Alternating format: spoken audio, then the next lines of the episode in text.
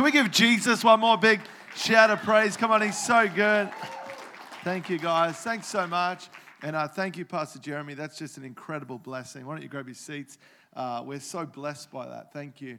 And uh, who knows that you guys have got great senior pastors that, uh, you know, just people of faith that heard the call of God to come to Stanthorpe. And uh, it's just so cool. I just looked at the youth room that you guys have already built and hearing the plans of the future. I just think it's so exciting uh, at what God is doing. And, and uh, so it's so good to be here. Uh, I grew up uh, in Melbourne. Don't hold that against me, okay?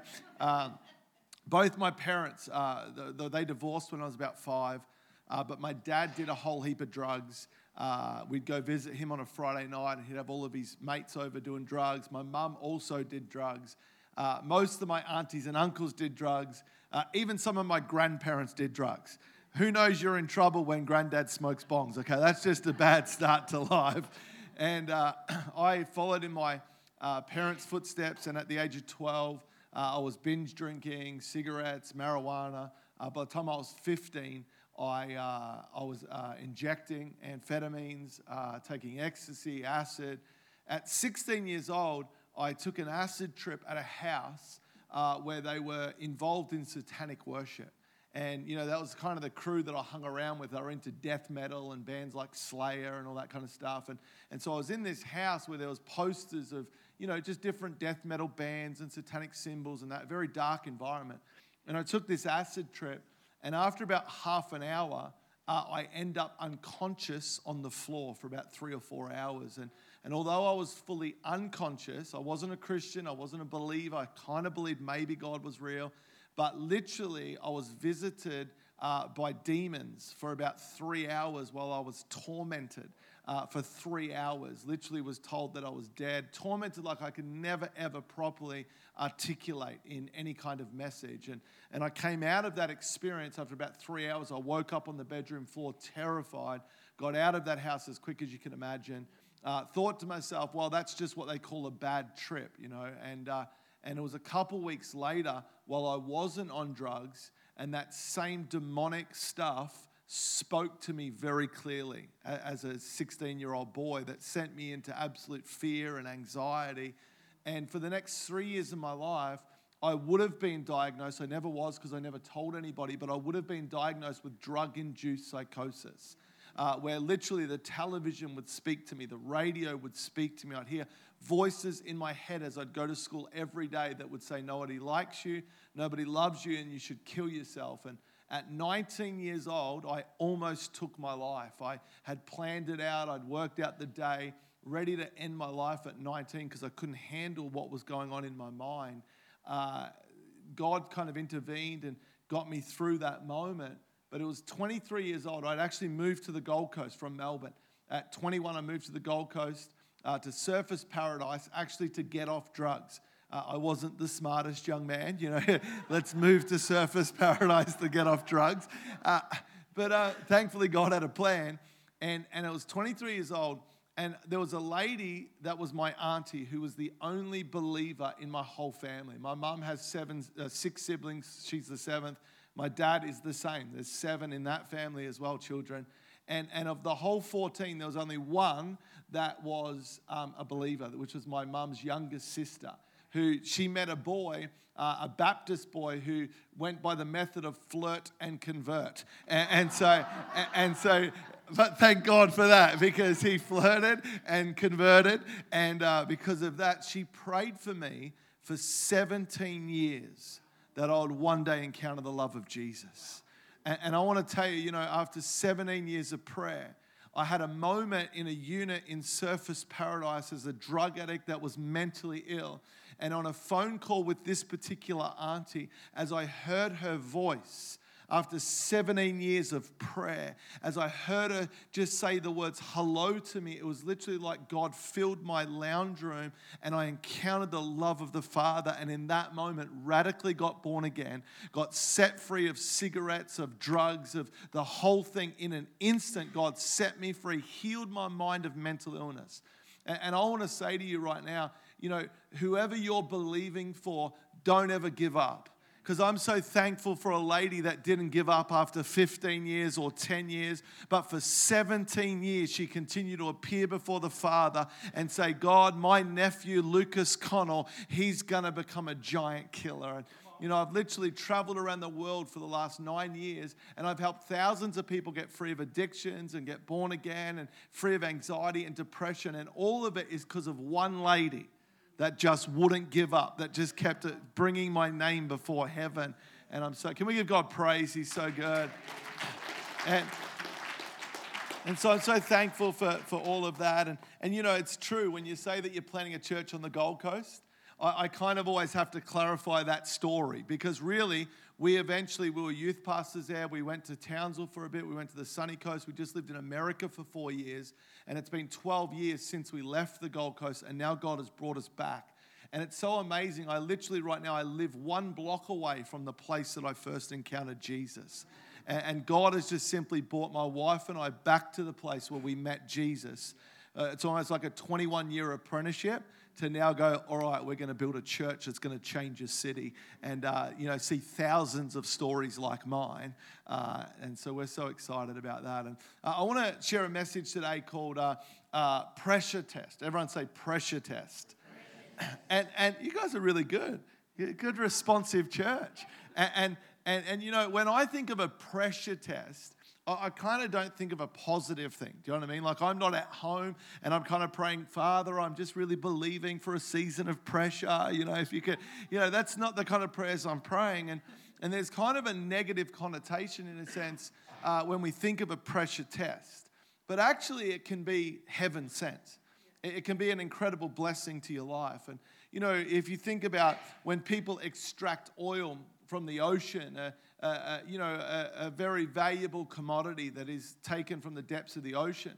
And they use, you know, extremely expensive large pipes to extract the oil.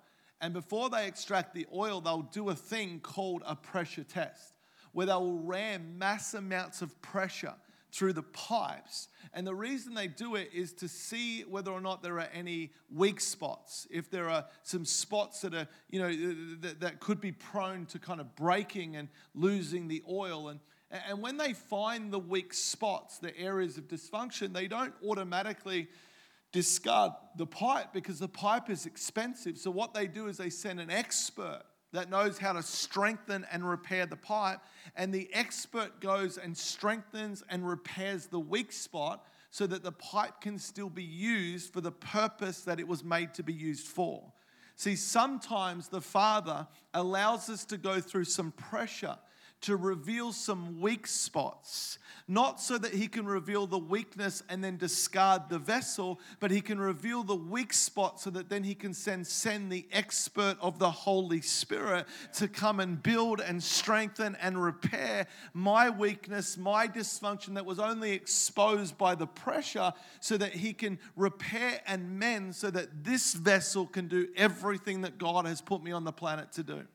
You know, I remember I was preaching in a place in, in New Zealand, in Auckland, and it was a PM service. And I'm kind of known for, for helping people find freedom. And, and so there was this young lady that had just tried to end her life, I think for the 10th or 12th time. And she was about 22 years old. She was in the psychiatric ward. And, and so some of her friends knew that I was ministering on this Sunday night, and they went and got permission to bring her to the meeting. And and, and so she came, I didn't know any of this. And, and I kind of did a, an altar call for people that were just believing for breakthrough. And, and, and, you know, a couple hundred people, as a large church, came and filled the altar. And, and, and when I was, I was praying, it was like this one girl who was the girl, she just stood out. It was like she was illuminated. And, and I actually remember her name was Jazz, and I remember grabbing her hand. She was a, a few people back, and, and I grabbed her hand, and she just began to weep in the presence of God. And, she had every kind of mental illness diagnosis you could imagine. She had sleep insomnia, she had depression, she had obviously suicidal tendencies. And, and I didn't know any of this, but I grabbed her hand. I said, I don't know what's going on in your life. I said, but what God's about to do right now I said, You haven't had a good night's sleep for more than a decade. I didn't know she had insomnia. And I said, But you're about to have the best sleep that you've had in more than a decade because of the goodness that God's about to do right now. And, and she just, you know, the power of God hit her and she's weeping in God's presence. She went home back to the psychiatric ward and she was so radically healed that they tried to diagnose her with something else, personality disorder because they said to her, You can't have been the girl that's been in this psychiatric ward for the last week, and now you're saying everything is okay and normal and you're 100% healed. But guess what? She never went back to her old self. She stayed 100% healed. She was released from the psychiatric ward. In, in just maybe six months or so, she was helped in directing a movie that won awards all over New Zealand about her friend that had actually taken her life.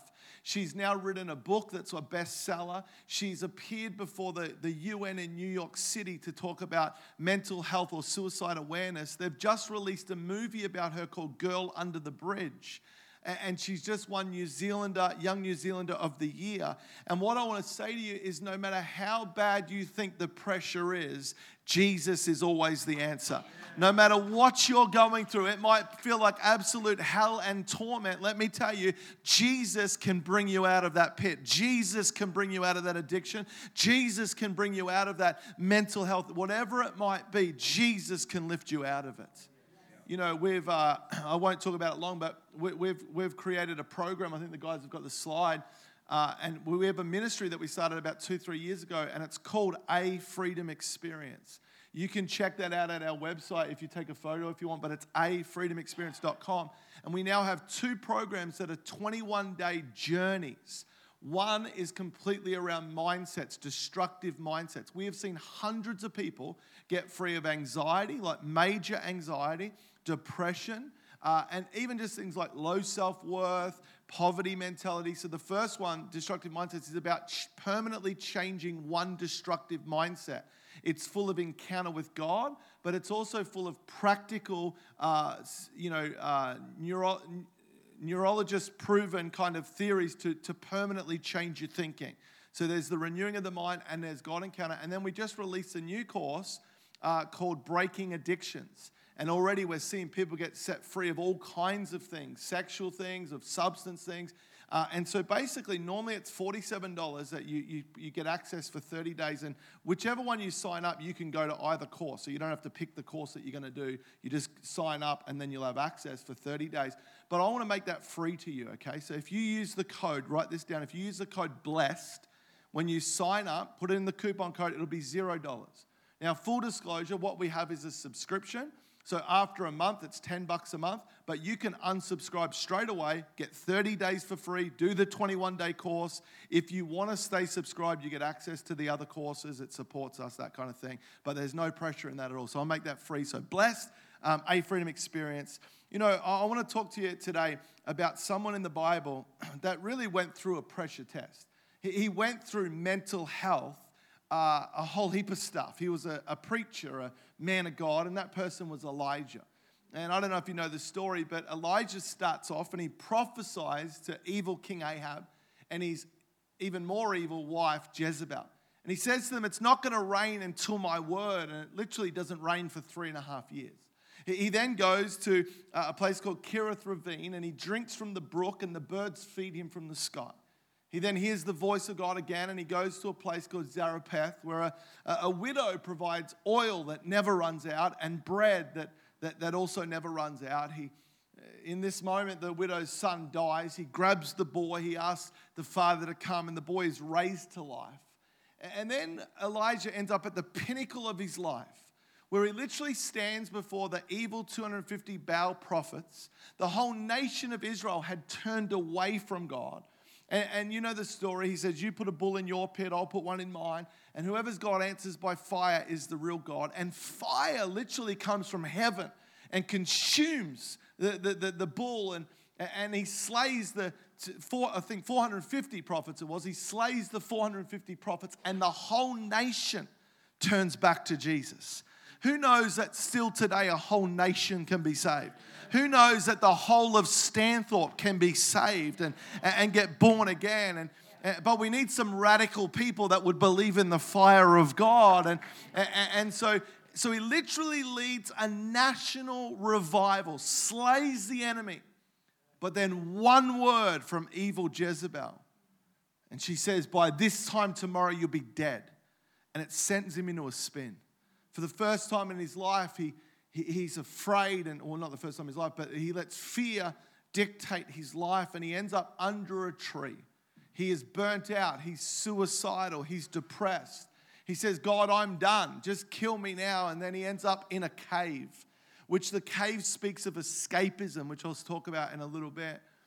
And then we, the, the small, still small voice of God brings him out of the cave. And if you remember that God brings the fire, but God wasn't in the fire, the, the, the wind, but God was in the wind, the earthquake, but God was in the earthquake. But then there was the still small voice of God.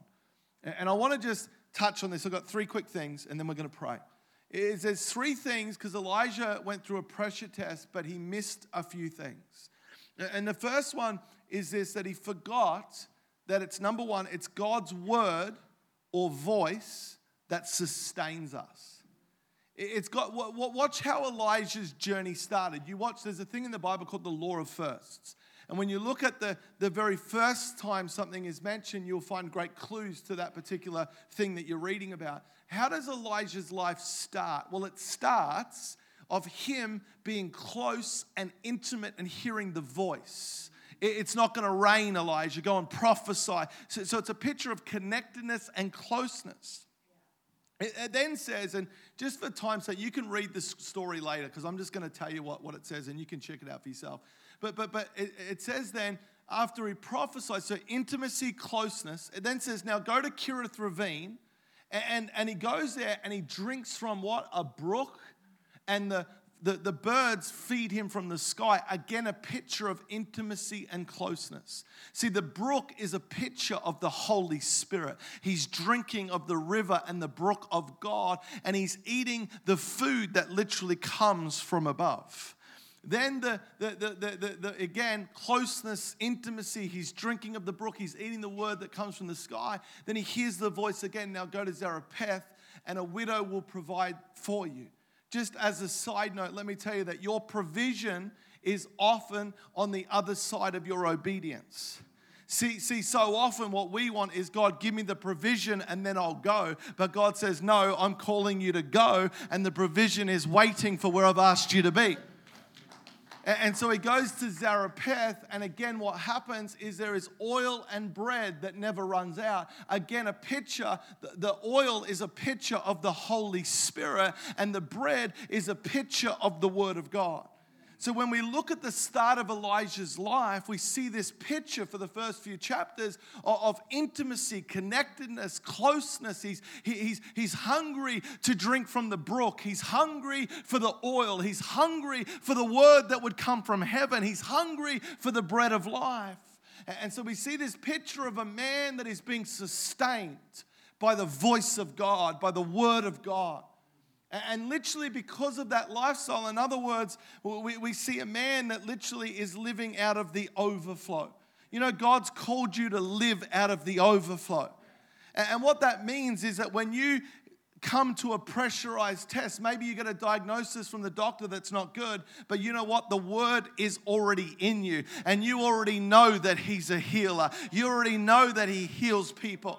And that's, how, that's called living out of the overflow. In other words, I've already got in me what I need for the next season. Now, let me tell you, if you don't already have it in you and you get the bad diagnosis, the answer is still to put the word in you. It just works a whole lot better if it's already in you before you actually need it.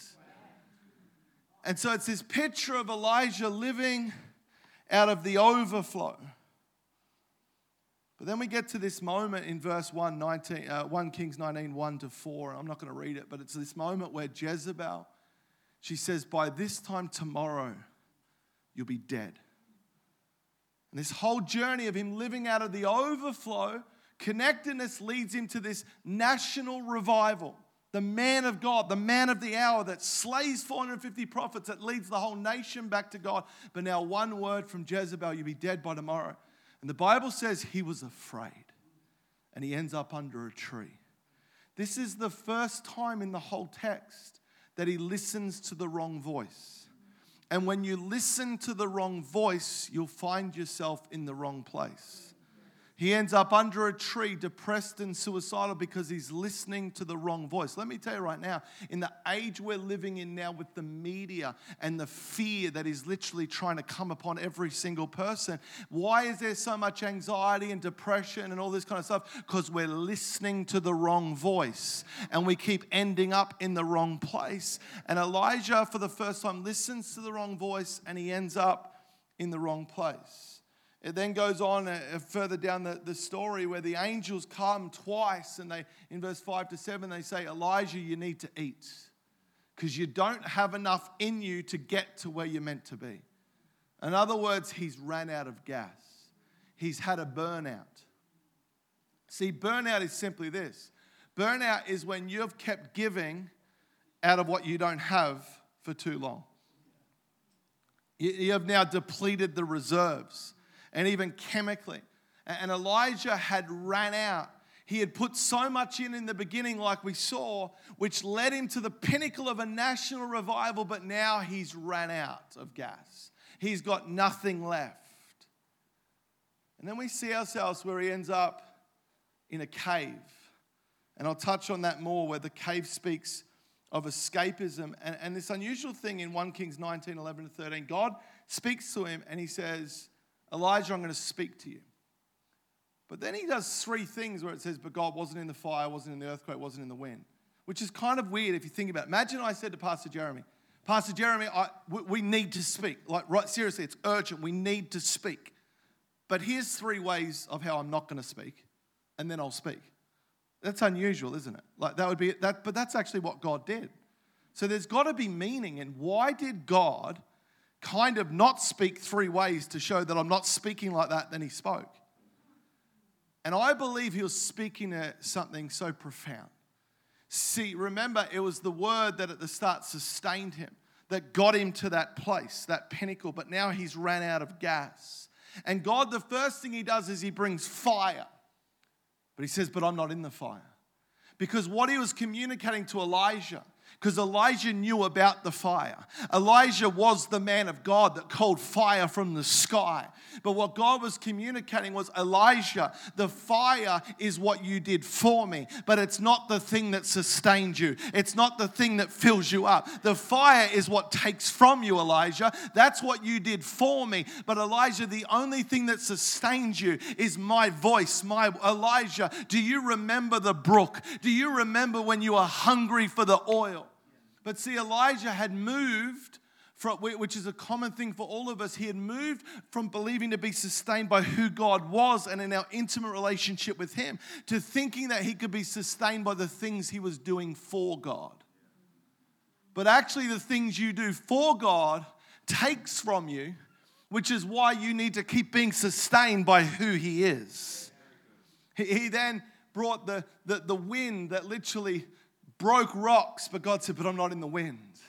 Why did he do that? Because Elijah also knew about the wind, he knew about the breath. Because he was the man that stood with a dead, lifeless boy in his arms. But he called for the wind and the breath, and he watched that boy's eyes open and come back to life. And again, God was communicating Elijah, the wind, the breath. That's what you do for me, Elijah, but it's not what sustains you. Elijah, do you remember in Zarephath when you were hungry for the oil? You were hungry for the word that came from the sky.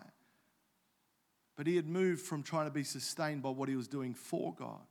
And then again, the earthquake. And again, Elijah knew about earthquakes because he had literally shaken political systems. He had shaken weather patterns. But again, God was saying, Elijah, that's what you do for me, but it's not what sustains you. In other words, he was calling him back to the brook. He was calling him back to the oil. He was calling him back to the bread and the word that came from heaven. Because after that, then it was the little voice of God and it caused him to put his cloak over his head because he remembered the thing that he had forgotten the first thing you got to understand is, when Elijah had forgot, is you get sustained by the word. The second thing is this, it is, and this is such an old Pentecostal cliche, but there's great truth in it. Elijah had forgotten new levels equals new devils. You know, sometimes we forget that we're in a war. And sometimes we, you know, our marriage was on the rocks, but we went and sought help and we started to put into practice the things that we need to do. Or maybe we're the first people in our generation to actually own a home and buy land. Or, or, or maybe we've started tithing or started serving at church. And sometimes what we think when we do that is the devil's going to send, like, you know, roll out the red carpet and send flowers with a card and saying, hey, I just want to say I'm so proud of you. You know, you, you've changed your generation. And that's how sometimes we think, and then we get shocked with when we take these kingdom advanced steps, and then all of a sudden all hell breaks loose. Because new levels equals new devils. You know, watch this. It's Elijah kills 450 Baal prophets. They represent individual demons.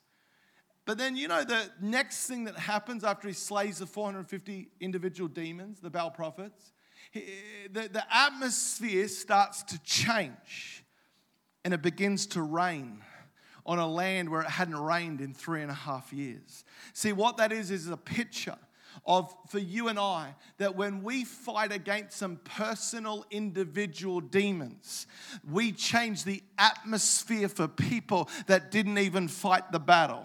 Uh, let, let, me give you, let, let me make it clear. Maybe grandma always struggled with fear and anxiety, and mum struggled with fear and anxiety, and now you have struggled with fear and anxiety, but you're the one that says, you know what? I'm going to fight against this spirit of fear. I'm going to be the one to slay the spirit of fear. And when you conquer that spirit, you know what happens? The atmosphere starts to change over your children. And now your children that didn't even fight the battle get to enjoy the rain from the battle that you fought.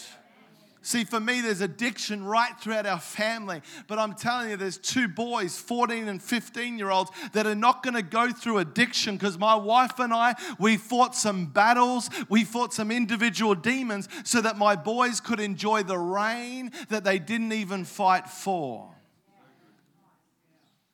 But the thing that Elijah failed to understand is this principle of new levels, new devils, because he defeated the 450 individual demons but now Jezebel was about to speak. Jezebel doesn't represent an individual demon, she represents a principality and a power that literally was ruling the whole region. The demons served her beck and call. And, and that's why you'd say, well, how could this great man of God end up suicidal under a tree? Because it wasn't just some small demon speaking to him, it was a principality and power. And her words were literally uh, energized by demonic activity. They were full of suicide and oppression and, and, and darkness. And when she spoke, he was he, he failed to be reminded that new levels cause new devils let me just do a caveat for a moment. Don't be that person that, that, that, that is focused on this. I'm aware of this principle, but I'm not focused on it. You know, when you meet someone and everything they tell you is everything the devil's doing in their life, don't be that person. I'm focused on the fact that the devil is already a defeated foe. I'm focused on the fact that greater is he that lives on the inside of me than he that's in the world but at the same time, I'm aware of this spiritual principle. And you know what happens when I'm aware of this? It actually makes me dig down deeper into point number one. See, I'm taking on a church. Let me tell you, there's hell has come against us. So, what that means is I've just got to dig down deeper into point number one. I've got to be so sustained by the word of God. I've got to be drinking even more from the brook and the oil and the word that comes from heaven because I understand new levels equals new devils. Last point is this and, then we'll, I'm going to pray. And the, the last one is this: is number three. He failed to see that number three. You've got to come out of your cave and get real with God. You know the thing. The thing that uh, you know that that what what pressure does is it reveals cracks. See, when I wasn't going through the pressure, I couldn't see the cracks. But now that I'm going through the pressure, I can't not see the cracks. I'm a visual person. It's like almost illuminated light coming out of the cracks, the dysfunction, the, the weakness. Before, when there was no pressure, I didn't think there were any, but now it's like I can't not, not see the dysfunction, the weakness. Can I get someone to play? Is that okay? Is that, would that be okay? You know, the, And there's a great quote from a Navy SEAL that says this When pressure comes, you don't rise to the occasion, you sink to the level of your training. And really, what pressure does is it shows us where we're really at. You, know that scripture that, that says, uh, tribulation produces character, character, perseverance, perseverance, hope. Can I be honest with you? When I go through tribulation, it normally doesn't reveal character. It normally reveals a lack of character. Like when that person hurts me or says that thing that's not true, I wish I could tell you that, you know, ah, like what normally comes out is stuff that shouldn't be in there. But what it does do is it shows me some cracks so that then I can put in the work and say, oh, there's still some stuff. I'm still prone to offense. I'm still prone to unforgiveness. And I can work on it. And then eventually, tribulation produced character. Character, perseverance, perseverance, hope. And, and, and, you know, when those cracks, those illuminated cracks of dysfunction that pressure reveals, the temptation for all of us is to find a cave to hide in. That's what Elijah did. The cave speaks of escapism. And the reason we go to escapism is because I don't want to be confronted by the stuff that I'm seeing. It's bringing up that childhood stuff, it's bringing up that hurt, it's bringing up that dysfunction, it's revealing that rejection. And there's a natural temptation to say, Where can I find a cave? See, because a cave is a dark place. And like I said, when the if you visualize with me, the, the, the, pressure reveals cracks and it's almost like an illuminated light. Now I can't not see what's wrong with me unless I find a dark place that I can escape to. And then I can't see it as much. And, and escapism, it, it, it could be some form of substance, it could be way too much Netflix, it could be social media, could be something sexual. And again, we're mature enough to know that there are some caves that are more destructive than others. But let's all be real a cave's a cave. Could be food. A cave is a place that you're trying to hide because you don't want to face the stuff that's being revealed. You know, there's this moment where God asks Elijah a question. And, he, and I feel like this might be a question for some of you today. And maybe you feel like you're in a cave. Maybe you feel like you've gone through a pressure test. I'll share this scripture and then I've got one story and then I'm going to pray. But God asks Elijah a question that maybe God's asking you today. He says, Elijah, why are you here? How have you found yourself in this place, in this cave? Elijah, you can read it for yourself later. He, he says something along the lines of, Well, I'm the only one. They've killed everybody else, and I'm the only one that's still zealous for you, and now they're trying to kill me. Very self righteous, religious kind of answer.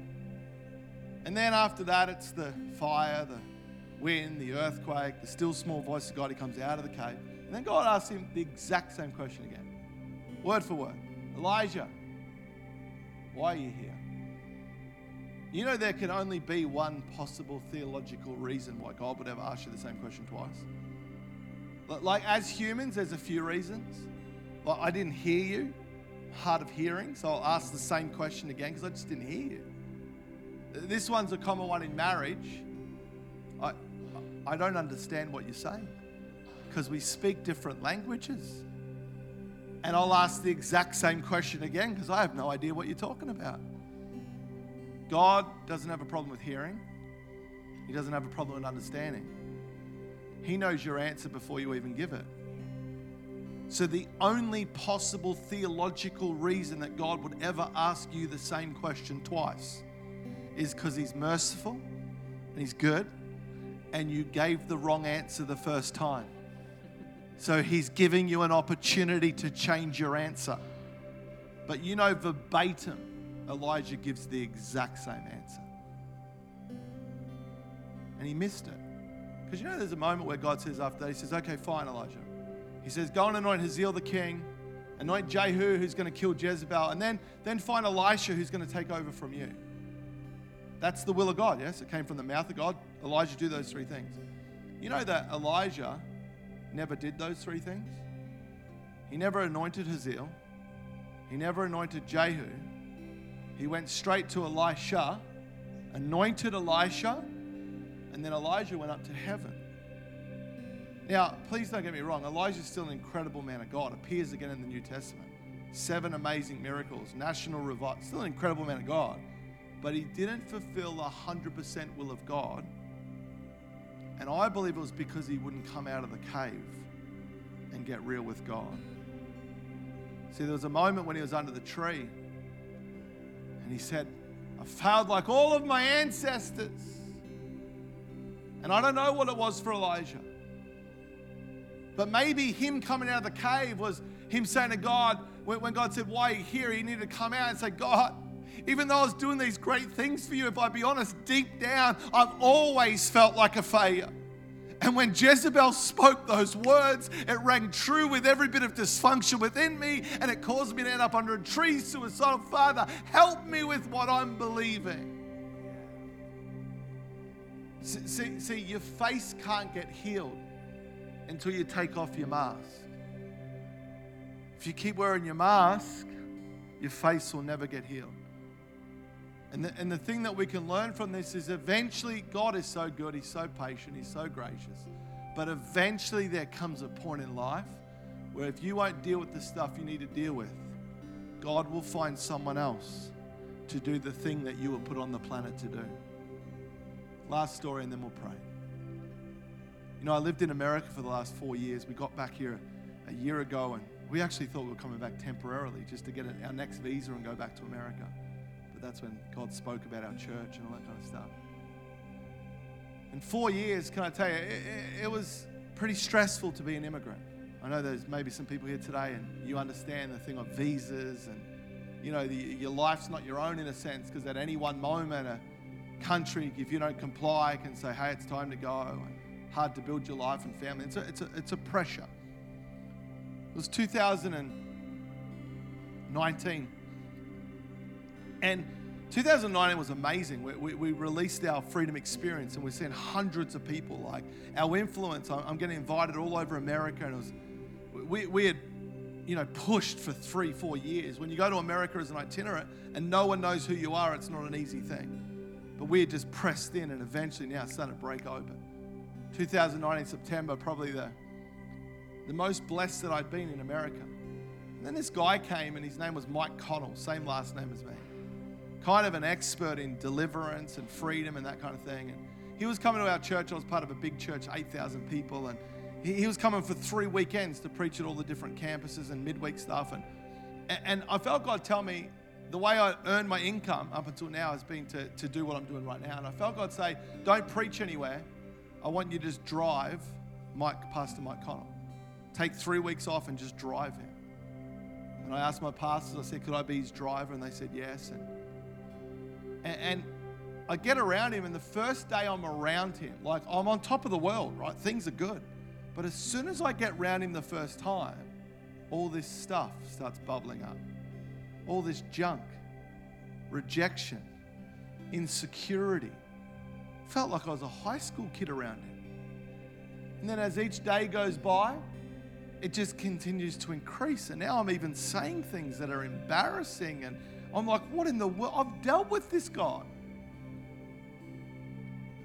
And then eventually, after two, three weeks, the pinnacle happens where a hundred staff members, we do this retreat away up in the mountains and he starts preaching, and I've been going through it for two and a half weeks. And as soon as he starts preaching, I'm already crying as soon as he starts. I'm sitting in my seat. And as time goes on now, I'm like weeping, and eventually he opens the altar and, and he's going to pray for people. And, and I'm the first one out the front. And for 20 minutes before he prays for me, I'm not now just crying like I'm ugly crying. Like I'm talking snot. I, reckon there's people that are on that staff that are in counseling today just because they saw me crying. That's how bad it was. And after 20 minutes, he just walks up to me and he says, Spirit of rejection and abandonment, come off him. The power of God hits me. You know, I, I would love to say that from that moment, my life was incredibly better. It actually got a whole lot worse. Because you know sometimes what true deliverance is?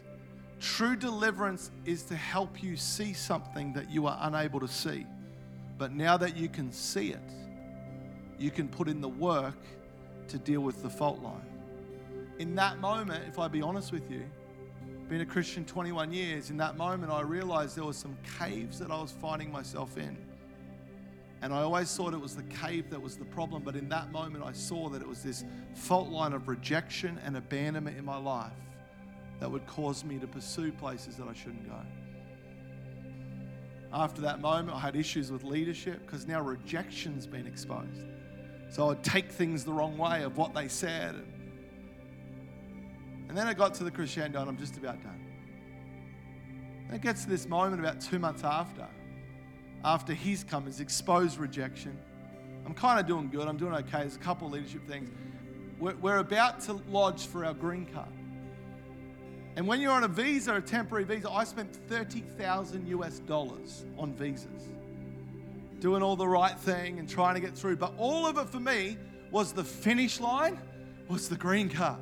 Like once you get the green card, then it's then there's no more of all this stuff. And now I, you know, someone can't just tell me that me and my family have to go, and now we can settle, and and the pressure will finally be off that I've carried for four years. And I get to the day before we're about to lodge, and my lawyer sees something in my criminal history that's so minor that at 19 I got caught with $50 worth of amphetamine. And he said, because it's that particular drug, he said, you're what they call inadmissible. You can never, ever get a green card and be permanent in America. And I tell you, it was the wind got, got kicked out of me because I've been, for four years, I'm like, there's a finish line.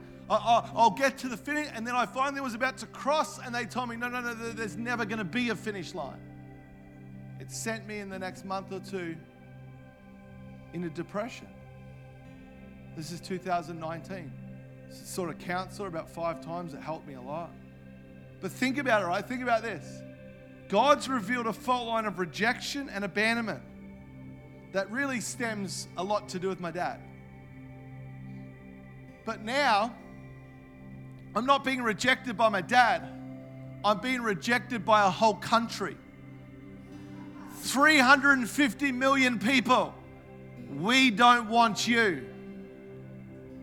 Sent me into depression. But you know what I did? It's hard to get out of bed. I remember we sung Waymaker. There were times in that month or two I dropped my kids at school and instead of going home, because I knew that it just represented depression to me, I'd stay in the parking lot at the supermarket and I'd sit in the car. And I'd just, and I'd just put Waymaker on.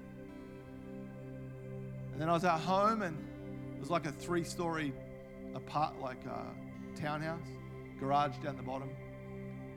That's where I used to pray and I have this couch. And, I, and I'd, even though I was depressed, I would just drag myself down. I didn't do much else, but I'd drag myself down to the garage and I'd do my best to drink from the brook, find the oil, to find something that would come from, the, from heaven, to eat the bread.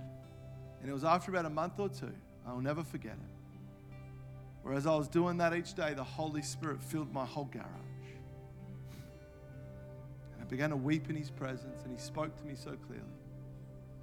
And He said, Lucas, I had to allow it to seem like you'd totally been rejected and abandoned so that we could deal with the rejection and the abandonment that's been living in your heart for the past 20 years. God did such a work in me. It was about three, four months later that COVID happened. God spoke and He said, Go back to Australia right now. Five days after He spoke, we had packed our whole house up put it in storage, shut down all our bills, all our rental. Five days, we're on a plane in Australia, and people say, wow, that's crazy. It actually wasn't even hard because God had done such a work in us and prepared us for the next season. It was a pressure test. I want to pray for you today. Why don't everyone stand to your feet? I'm sorry if we've gone a bit longer, but I just want to pray and then, and then we'll be done.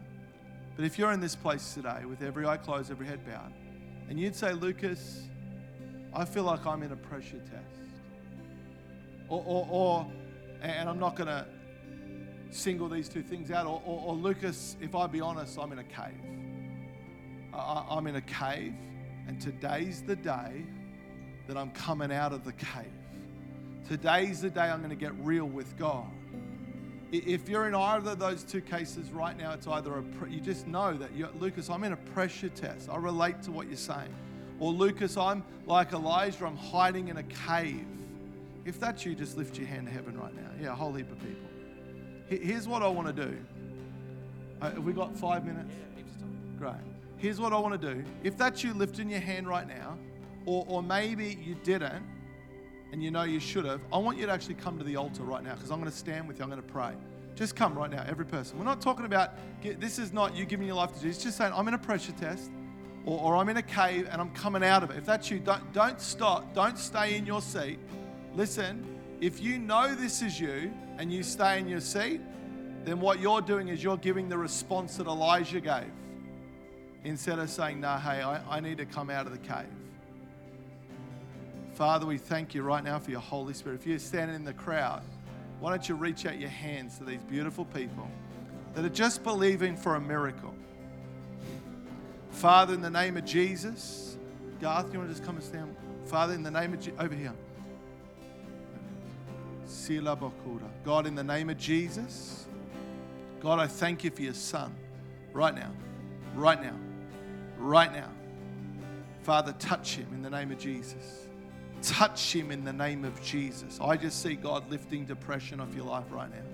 I just see it. I see like a just like a heaviness that literally has come upon you that's linked to things that have happened in your past. But I command that thing to come off in the name of Jesus. I declare you're a good man. I declare you're a good man. Holy Ghost, Father, bless your son today. God bless him, bless him, bless him. Let him hear the voice of God. Holy Ghost, let him hear the voice of God.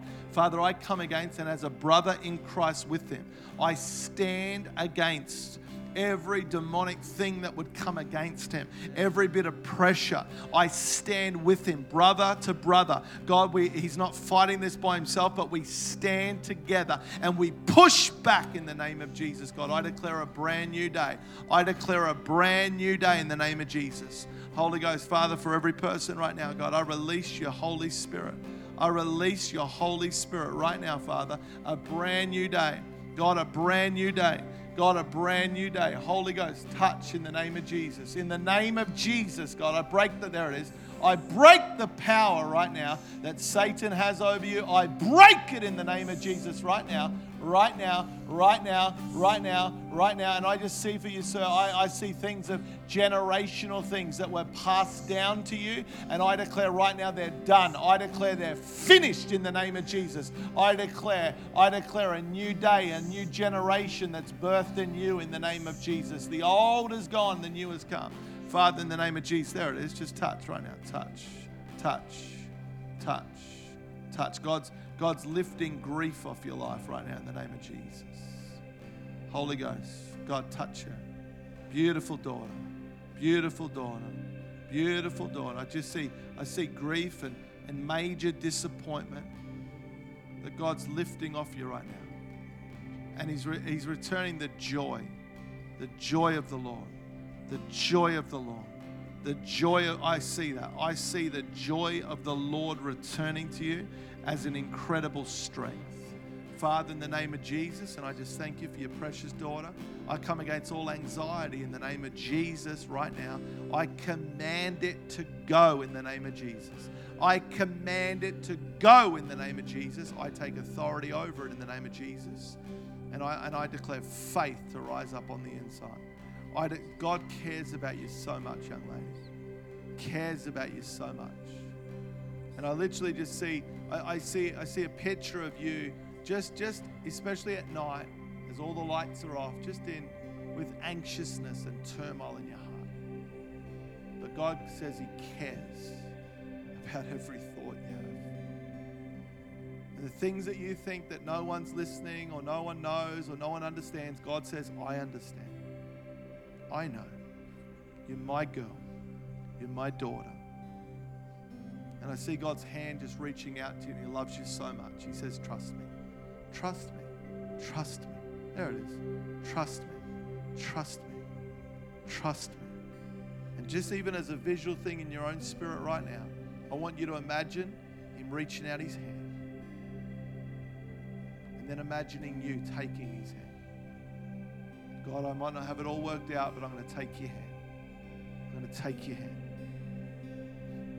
He's going to lead you to places that are going to blow your mind. He's going to lead you to relationships that are going to bless you and blow your mind.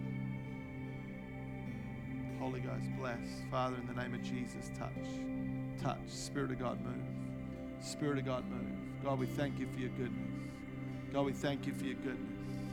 God, there it is. We thank you for your goodness right now. Right now, God's healing you. God's healing you. God's healing you. Healing you physically, healing you emotionally right now. God's healing you right now. It's the love of the Father. It's the love of the Father. It's all over you right now. He loves you. He's so proud of you. He's so proud of you. He's so proud of you. He's so proud of you. He's so proud of you. I see this picture so clearly. And it's like a, a podium, you know, for, for athletes. And, and, and you see yourself kind of like on the podium that's in fifth place. But when God looks you, He sees you on the first. He sees you on the, on the, on the number one. You're a winner. You're a winner. You're a winner. You've won. You've won. You've won.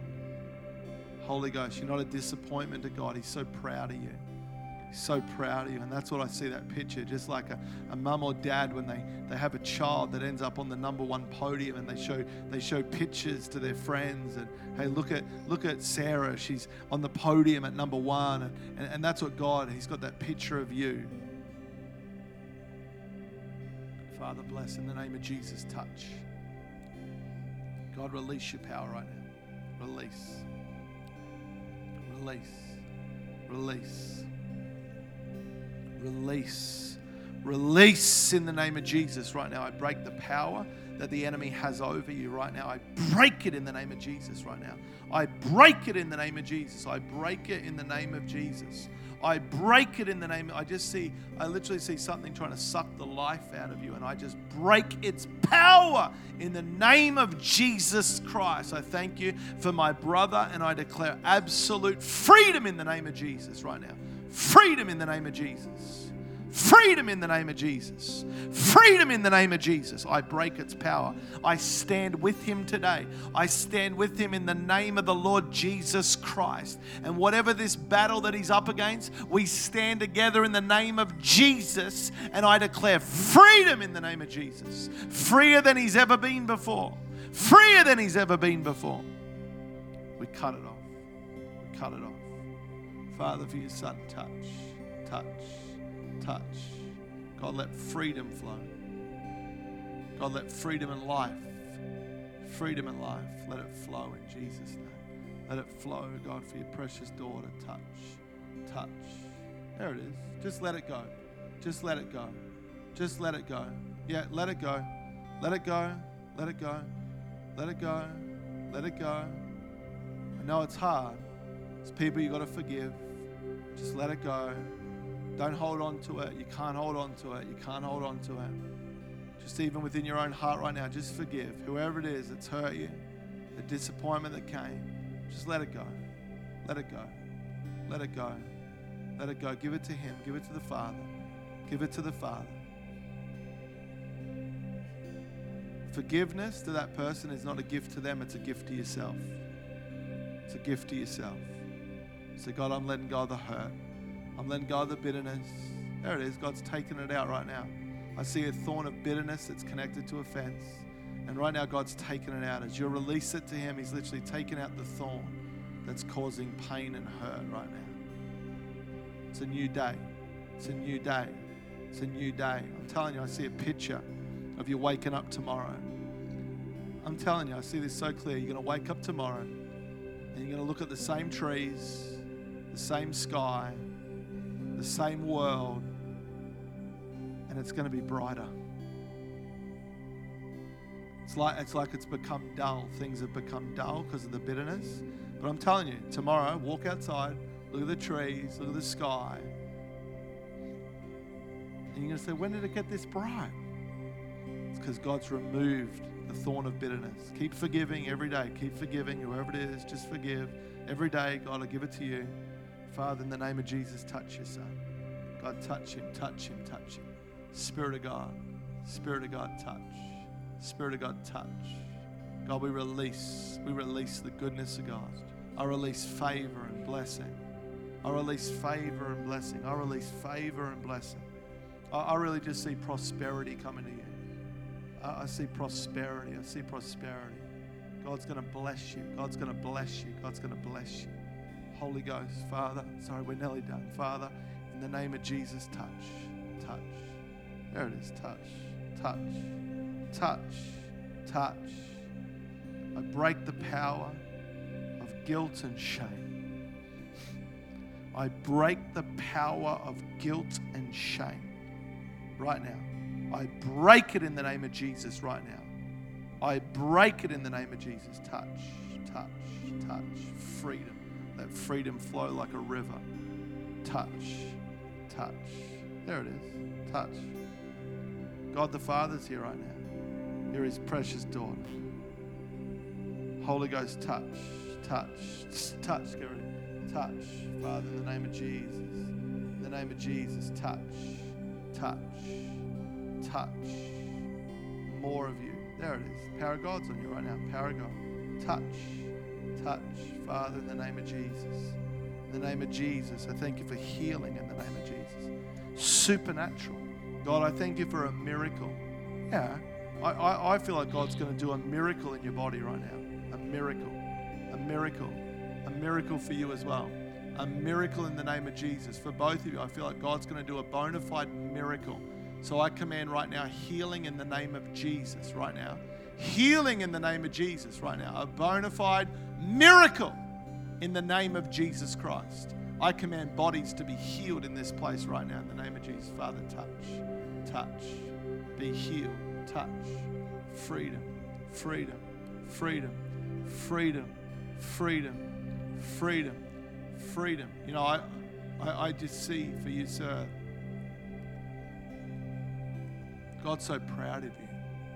And even the fact that you're standing here right now, He's so proud of you.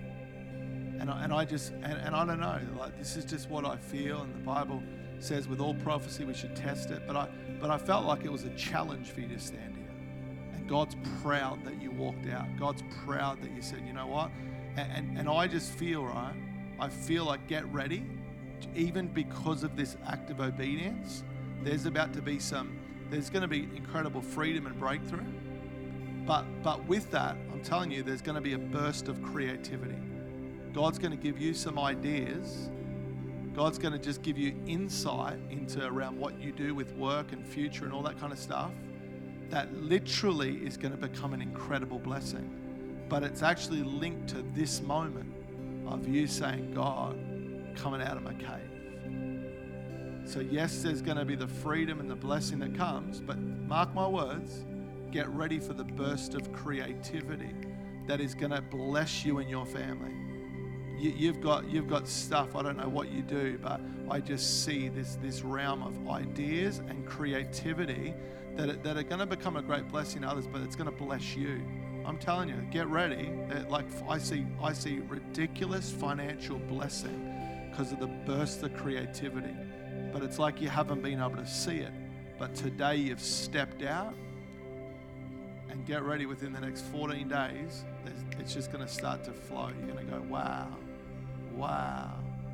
But remember, it's God that's going to do it. It's God that's given you the idea. You're the vessel, and you're wired perfectly for the idea. But I see you stepping into the will of God like never before. Get ready for the ride of your life. Father, in the name of Jesus, Get ready. Father, I thank you in the name of Jesus, in the name of Jesus, in the name of Je- I, I see you. I see you because of whatever this thing is. I see you literally funding kingdom projects all over the planet. All over the planet. All over the planet. Father, bless you, son. And God, for your precious daughter, touch. In the name of Jesus, touch. God, release, release, release, release, release, release, release, release. In the name of Jesus, freedom. Let me just pray one last prayer over everyone. Did I miss someone? Sorry, buddy. Amen. Father, in the name of Jesus, God, I thank you for your son, whom you love, whom you're proud of. God loves you so much, champion. Loves you so much. He's not, he's not unhappy with you, he's not disappointed. He loves you. He says, I'm your father. And I'll lead you. I'll guide you. Trust me, follow me. God bless you, son. God bless him. God, every bit of hurt and every word that's been spoken over him that was negative, I break the power of those words in the name of Jesus. I come against every bullying spirit in the name of Jesus and I command it to stop. I declare a hedge of protection over this young man in the name of Jesus. I declare angels to go with him wherever he goes, wherever he goes, that there would be a hedge of protection and a faith that would rise up that would bring incredible strength. Not his own strength, but strength that comes directly from the Father. Let me pray one last prayer. Father, I just thank you for a great church, a glorious church, a, a church that's going to continue to grow, a church that's going to continue to see people find Christ. And just the last thing I'll do with every eye closed, if you need to give your life to Jesus today because you're away from God, or you've never given your life to Jesus, why don't you just quickly lift your hand right now if that's you? You say, Today's the day I'm giving my life to Christ. Is there someone that needs to do that today? Holy Ghost, Father, we think, yeah, right at the back. Awesome. Love to pray for you today. Someone else? Anyone else? Beautiful, beautiful, beautiful, beautiful. Holy Ghost. Right at the back there. Why don't you, why don't you pray these words at the back? But we're going to all pray it together. Say, Dear Father, thank you for sending Jesus to pay the price for my sin. I'm sorry for everything that I've done wrong. And today, I give my life to you. In Jesus' name, Amen. Amen. I just see, just lift your hands to heaven, both hands. Father, I thank Father, I thank you for Melody. And I just thank you for the power of God to come upon her. I'm telling you, Melody, there's such a call of God on your life.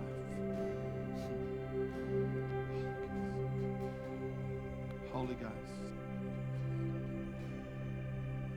And, I see you, I see you as a, as a pioneer that's going to do incredible things for God. And, and I see, and I hope this is okay, but I see this picture of almost like Vikings that, that actually set off to a new place. And I see there'll come this moment in your life where you'll say goodbye to your parents. Not, not goodbye forever, but you'll go to another place. And God's going to use you as a- an incredible pioneer with someone else. But I, but I just see you doing incredible things for the kingdom of God. That within your own right, there's going to come a moment in the future where you just know it's time to go. It's time to go and do whatever this thing, I don't know what it is, but God's going to put something in your heart. I'm talking about when you're older, when you're an adult. But He's going to put something in your heart and you're going to do incredible things for the kingdom of God. I'm telling you, there's a great call of God on your life, Melody. God's been preparing you your whole life, and He's going to continue to prepare you. You don't have to feel pressure from this world. You don't have to feel like, well, I have to live up to this or anything like that. God's just going to make it happen. It's going to come to pass. You just need to keep being you, keep doing you, keep resting in all of that. But there's going to come a moment where you hear from heaven, and He's going to give you a specific thing to do that's going to change so many lives. Father, bless your daughter in Jesus' name. Amen. Amen. Can we thank Pastor Lucas? Give him a hand.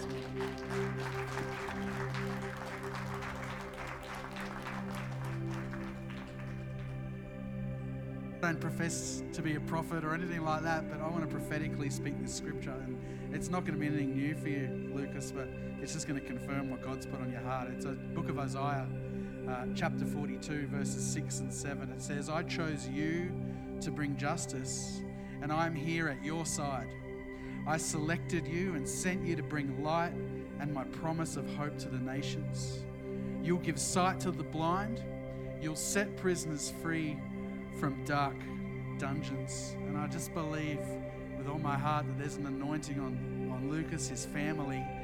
Uh, and it's no coincidence it's called the Freedom Experience. God's going to use you powerfully in the, in the city of the Gold Coast where there are countless broken people. Uh, attached to addiction, struggling in life. That, you know, and, and we talk about the Gold Coast being a bit of a Bible belt in so many churches, but as I said earlier, the anointing on you, Pastor Lucas, and your family is something fresh and new and different that's going to impact people that wouldn't have been impacted if you didn't heed the call of God on your life. And He's going to add to your church a great core of people, which He's already doing, but He's also going to add countless people that have been set free because of the message of Jesus that comes through you. So, would you reach your hand out toward Pastor Lucas? We just thank you, Father God, for your son, Lord, and we just pray your anointing, Father God, to, to fill him from the top of his head, Lord, to the tip of his toes. May he walk in such authority and boldness in that city. God, that people would come and encounter you, a God that wants us to be free. So I thank you, Lord, for prisoners being released, captives being set free, chains being broken, blind eyes being opened, Father God, because of the anointing on the, this church, on this uh, leadership, and, and Lord, on what you're going to do, the plans that you have for Celebrate Church at the Gold Coast. Lord, may there be much celebrating because of the many souls and the harvest of people that are going to be set free because of the anointing on this one, we pray. In Jesus' name. And everyone said, Amen. Give God praise. Come on, He's worthy. It's good. We've gone a bit over, but God's doing business and it's all good. But be blessed. Uh, we've got coffee, so stick around. If you haven't put your coffee order in, see the team and they'll help you out with a coffee. Uh, we'd love to bless you with that. Have some fellowship, have an awesome time, enjoy the rest of your Sunday and be blessed. Amen. Amen. Amen. Be blessed.